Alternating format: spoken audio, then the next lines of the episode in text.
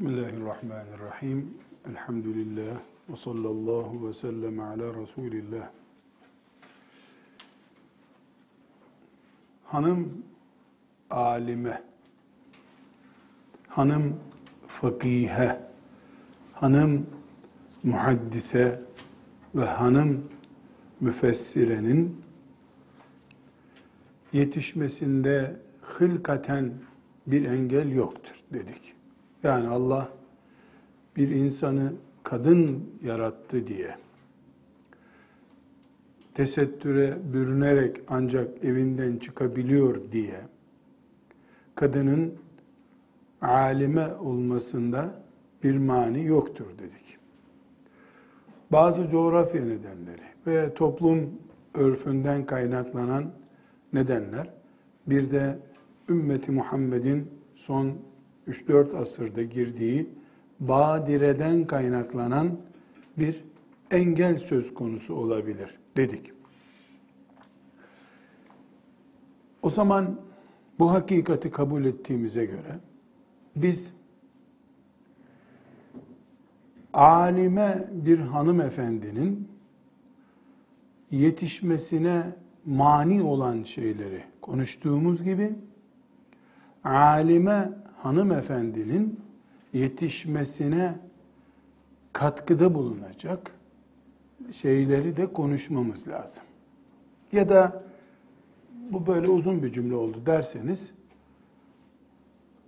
bir mücahide, alime, fakihe nasıl yetişir? Bunun programı nedir? Bunu konuşalım diyelim. Hanımefendiler, Allah'ın açık bıraktığı bir kapıyı hiçbir insan kapatamaz. Hatta bütün insanlar kapatamazlar.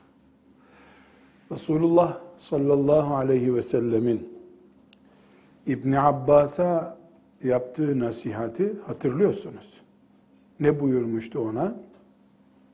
Yavrum, sana Allah bir şeyi yazmadıysa, bütün insanlık senin onu elde etmen için uğraşsalar, sana onu veremezler. Allah sana bir şeyi yazdı ise, bütün insanlık engel olmaya çalışsa, onu senden alamazlar. Böyle iman etmemiz gerekiyor. İmanımız budur. Rabbimiz ilim yolunu hanımlar içinde açık bırakmış mıdır? Bırakmıştır. Belgemiz, ashab-ı kiramdan beri belge doluyuz. Üç tane, yirmi tane, iki yüz elli, üç yüz elli tane değil, binlerle konuşulan rakamımız var. Bunun doğal engelleri var, tarihsel engelleri var, coğrafyadan kaynaklanan engelleri var, yaşam tarzından kaynaklanan engelleri var.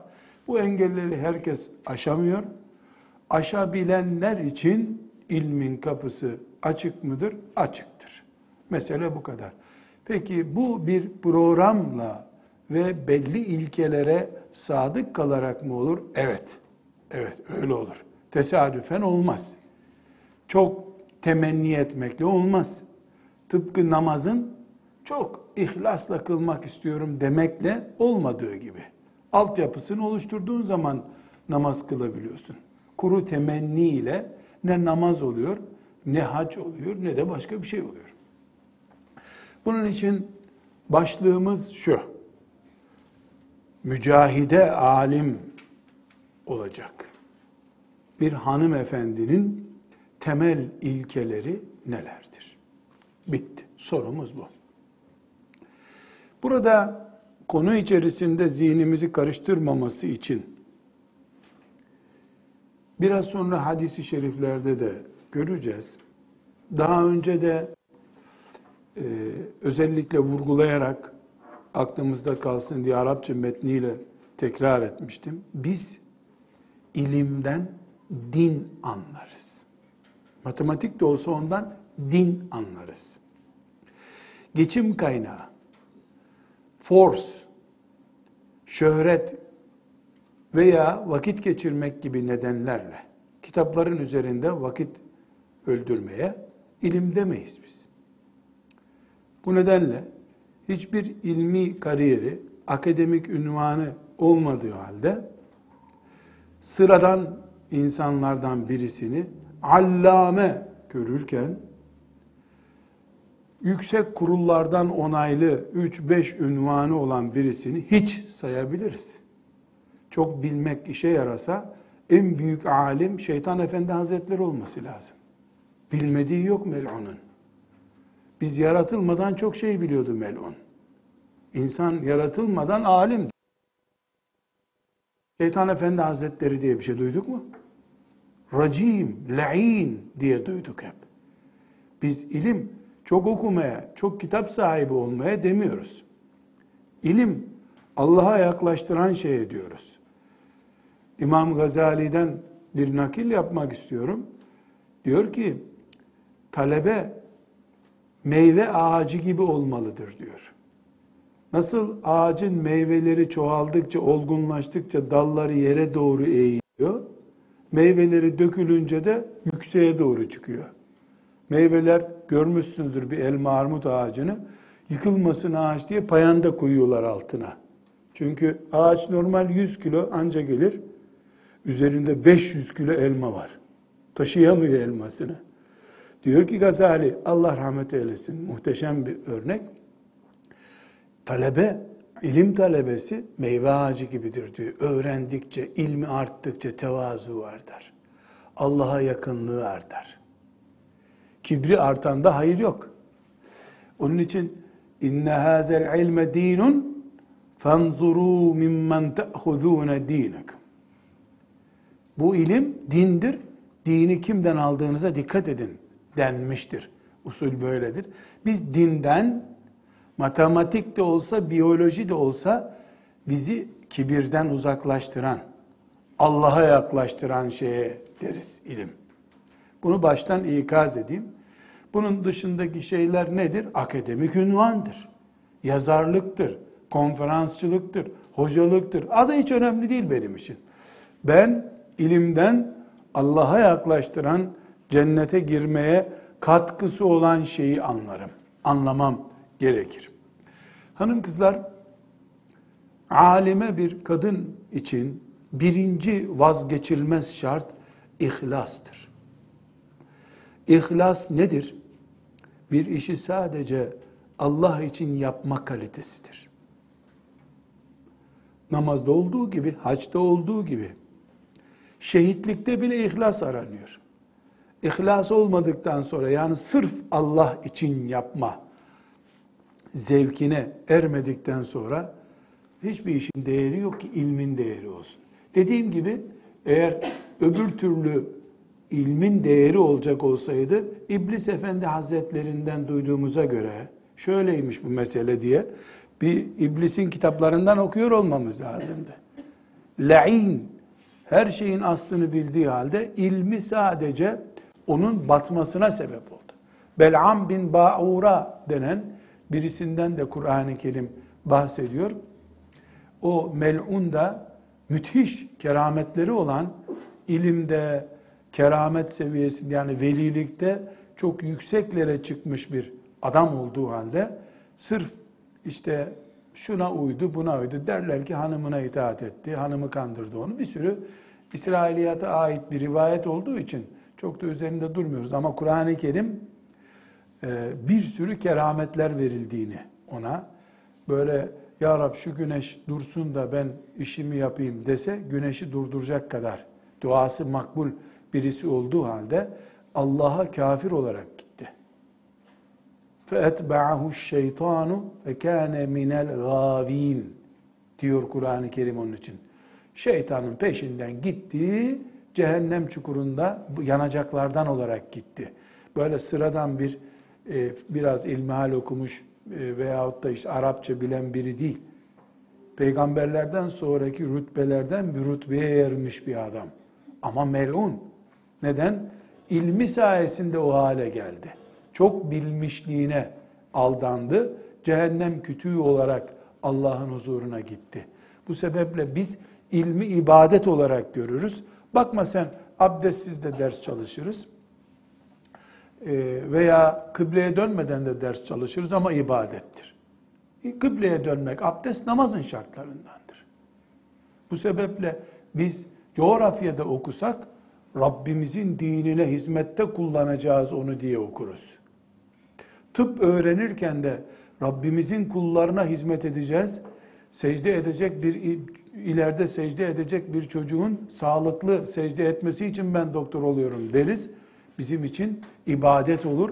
Bizim için Allah'a yaklaştıran bir amel olur. Dedik ki birinci şart ibadet kalitesinde olacak. İhlaslı olacak. Bunun için hadis-i şerif okuyacağım. Ebu Davud'dan ve İbn Mace'den naklediyorum. Tercümesini de belki siz e, Ebu Davud'un e, kendinden alır yazarsınız diye hadis numarası da vereyim. E, üç bin altı yüz altmış dört. hadis-i şerif Ebu Davud'da, İbn Mace'de de iki yüz elli iki. hadis-i şeriftir. Ebu Hureyre radıyallahu anh diyor ki Resulullah sallallahu aleyhi ve sellem'i şöyle buyururken işittim. Men tealleme ilmen mimma yubtega bihi vechullahi azze ve celle. Bir ilim ki o Allah rızası için öğrenilmesi lazım. La yeteallemuhu illa li yusibe bihi aradan mined dünya. Fakat talebe onu dünyalık bir şey elde etmek için öğreniyor. Tefsir, fıkıh, hele bunlar Allah'ın rızası için öğrenilir. Fıkıh ne için öğrenilecek? Fakat o sınıf geçmek için veya akademik ünvan almak için veya e, gelir elde etmek için. Bu tip bir şey yani dünyalık Allah'la ilgisi olmayan bir maksat için öğreniyor. Lem yecid arfel cenneti yevmel kıyamet. Lem yecid, Arapça az çok biliyorsunuz, bulamadı. Bulamayacak. Arf, koku demek. El cenneti yevmel kıyamet. Kıyamet günü cennetin kokusunu bile bulamayacak. Kendini zaten göremeyecek. Neden? Tıpkı bir insanın namazı putlar için kılması gibi. Kurbanı filanca mezarın onuruna kesmesi gibi. Allah için yapılacak bir işi Allah'tan başkası için yapmak şirktir. İlim de ibadettir diyoruz biz. İlmi de Allah'tan başkası için yapmayacaksın. Peki bu şu demek mi? O zaman biz sınıf geçmeyeceğiz. Hep sınıfta mı kalmamız lazım? Veyahut da biz burada imtihan yapacağız şimdi. İmtihanı geçmek için çalışırsam o zaman cennetin kokusunu alamam. Bari kalayım bu imtihandan mı diyeceğiz? Hayır. Maksat o olmayacak. Full puan alacaksın gene sen. Maaş da alacaksın ondan. Zararı yok. Yani fakihler veya müfessirler aç geçsin demek değil bu. Gaye Allah olacak ama talebe okuttuğu için de, kitap yazdığı için de ondan da ücret alacak, bir sıkıntısı yok. Mühim olan bir insanın bir işi ne için yaptığıdır. Mesela öğle namazına camiye giden birisi, e, hanımı da tembih etmiş, dönerken de ekmek al bakkaldan demiş. Şimdi camiye giden bir de bakkala uğrarsa riya yaptığı için şirk mi yapmış olur? Hayır. Hiçbir ilgisi yok onun. Hazır camiye gitmişken bakkala da uğrar. Fakat bakkala giderken ha madem geldim bir de camiye gideyim arkadaşları da görürüm dese o zaman camiye gidip gitmediği şüpheli. Çünkü ana maksat bakkal. Bu arada da gelmişken camiye de uğrayayım bakayım arkadaşlardan bir haber var mı diye. Ana maksat ne önemli? Burada bir parantez açıp belki dipnot olarak onu koyacağız. Şeytan her zaman sen Allah içinsin merak etme doğduğundan beri Meryem'sin sen zaten. Sen hiç üzülme diye ikna eder insanı. Bu bir tuzaktır şeytandan. Mesela sen e, en kötü haramı bile yapsan vardır bir hikmet. Oo sen yanlış yapmazsın der. Buna hazırlıklı olacağız. Bu sebeple biz emri bil ma'ruf nehyanil münker ümmetiyiz. Birbirimizin iyiliğiyle ilgilenir, kötülüğüyle alakadar oluruz. Kardeş, sen bunu Allah için yapmıyorsun anlaşılan. Allah için yapılan işte bu olmaz gibi bir sürü ikazlar ederiz birbirimizi. İnsan kendi kendine senden iyisini bir peygamber yapmıştır zaten. Belki Ebu Bekir de biraz sana benzerini yapmıştır. Ondan sonra sen bir numara zaten diye ikna edebilir. İhlasın ölçüsünü kendimiz ayarlayamayız. Çünkü şeytan bize en e, çirkin amelimizi bile kaliteli gösterebilir. Melun uzman bu konuda. فَزَيَّنَ لَهُمُ الشَّيْطَانُ اَعْمَالَهُمْ Allah buyuruyor. فَزَيَّنَ لَهُمُ الشَّيْطَانُ اَعْمَالَهُمْ Şeytan onlara yaptığı işleri güzel gösterdi, şirin gösterdi diyor. فَصَدَّهُمْ عَنِ السَّبِيلِ Onlar da yaptıkları işin doğru olduğunu, o maşallah neyi yaptıklarını zannedince yoldan çıkmış oldular. Şimdi düşünün, beş vakit namazdan bir tanesini camiden çıkan cemaat Allah kabul eylesin diyor. Amin hepimizinkini kabul etsin diyor. Gerçekten Allah için Allah'ın emrettiği bir öğle namazından çıkılmış. Bu Allah kabul etsin diye birbirini tebrik eder mi? Ashab-ı kiram da böyle dua ettiler birbirlerine. Benzer şekilde dualar ettiler. Bir de düşünün ki bid'at oğlu bid'at bir iş yapıyor on Müslüman. Oturmuşlar ud, keman, saz eşliğinde bir şeyler söylüyorlar. Çıkarken de Allah kabul etsin diyorlar. Allah kabul etsin. Neuzübillah. İçki içene afiyet olsun deniyor mu? Bid'at, sadece bid'at bu. Dediğin söz nedir senin? E ilahi dedik. Diyelim ilahi dedin. O ibadettir. Diyelim. İbadet Allah'ın sözüyle olur. Kulun sözüyle ibadet olmaz. Diyelim diyelim o oldu. Yahu herhangi bir müzik stüdyosundaki her cihaz vardı orada. Oradaki olayı nasılsın? Allah kabul etsin desin. Ha, onu ben burada yorum yapıyorum. O işi yapanlar öyle bir heyecanla yapıyorlar ki tavana sıçrıyorlar heyecandan. Vecd içinde Allah ne büyük muhteşem iş yapıyorlar. Zannediyorlar. فَزَيَّنَ لَهُمُ الشَّيْطَانُ اَعْمَالَهُمْ Şeytan yaptıkları işleri onlara şirin gösterdi. فَصَدَّهُمْ عَنِ السَّبِيلِ Onları da yoldan böylece. Yani şeytan çıkın çıkın çıkın atlayın buradan. İslam'dan çıkın demiyor kimseye. Önce çirkin işleri, Allah'ın razı olmayacağı işleri güzel gösteriyor. Eh bu kadar güzellikten sonra da herhalde cennette bir numara biziz diye düşünüyor. Gerekiyorsa insan da öldürüyor, cinayete bile bulaşıyor. Üstelik de ondan sevap bekliyor Allah'tan. Bu sebeple diyoruz ki biz ilim ibadettir. İbadet Allah için yapıldığında cennete götürür. Allah kendisi için ihlasla yapılan bir işe feyiz verir, bereket verir, sonucu güzel olur. Ama biz bunu kendi kendimize tespit edemeyiz. Yaptığımız en yanlış işi bile, e, müstehcen bir roman okumayı bile bir kılıfını bulup şeytan böylece senin Türkçen çok iyi olacak. Türkçen çok iyi olunca iyi bir tefsir yazacaksın inşallah. Hiç şaşırma, der mi der şeytan. E, bu siteye niye bakıyorsun bu mel'un işlerin bulun? Kafirler Müslümanları nasıl tuzağa düşürüyor onu anlamak için bakıyor. Böylece kendinde o tuzağa bir düşmüş oluyorsun. Ama hiç kimseye sen cehennemde beş on gün yanmak için şuraya bir bak demiyor şeytan. Bir illet buluyor. İşte anlamak için gençliğin neler çektiğini, şu ölülerin neler çektiğini anlamak için de mezara bir yatsana on gün görelim seni. Öyle zevkli olmayan işlerde kimse deneme yapmıyor. Ama buradan şunu anlıyoruz. Bizim düşmanımız olan şeytan şaka birisi değil. Çok güçlü.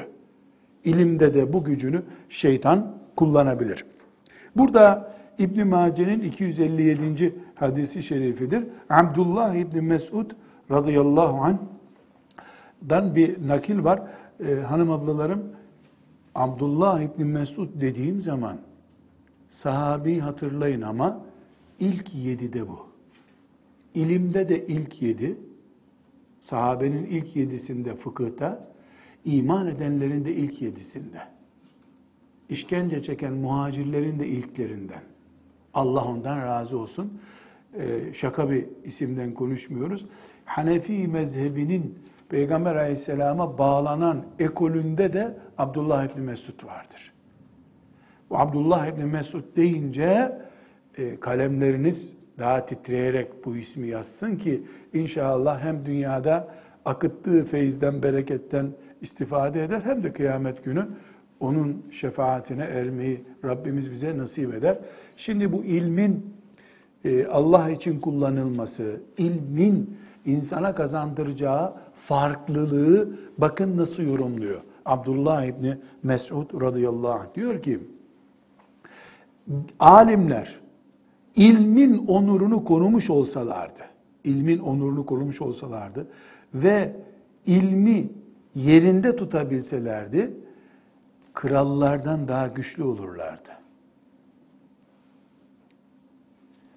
Ancak öyle yapmadılar da, dünyalık bir şeyler elde etmek için ilmi çok savurganlıkla kullandılar. Diyor İbn Mes'ud. iki bin on beş yılında yaşamış birisi değil İbn Mes'ud. Ama Peygamber Efendimiz Aleyhisselam'dan sonra bir kırk sene kadar ömür sürdü. Daha da fazla. O kırk senelik zaman zarfında neler neler görmüş, demek ki eyvah bu ilim böyle değildi demiş. Bir de bizim zamanımızı görseymiş.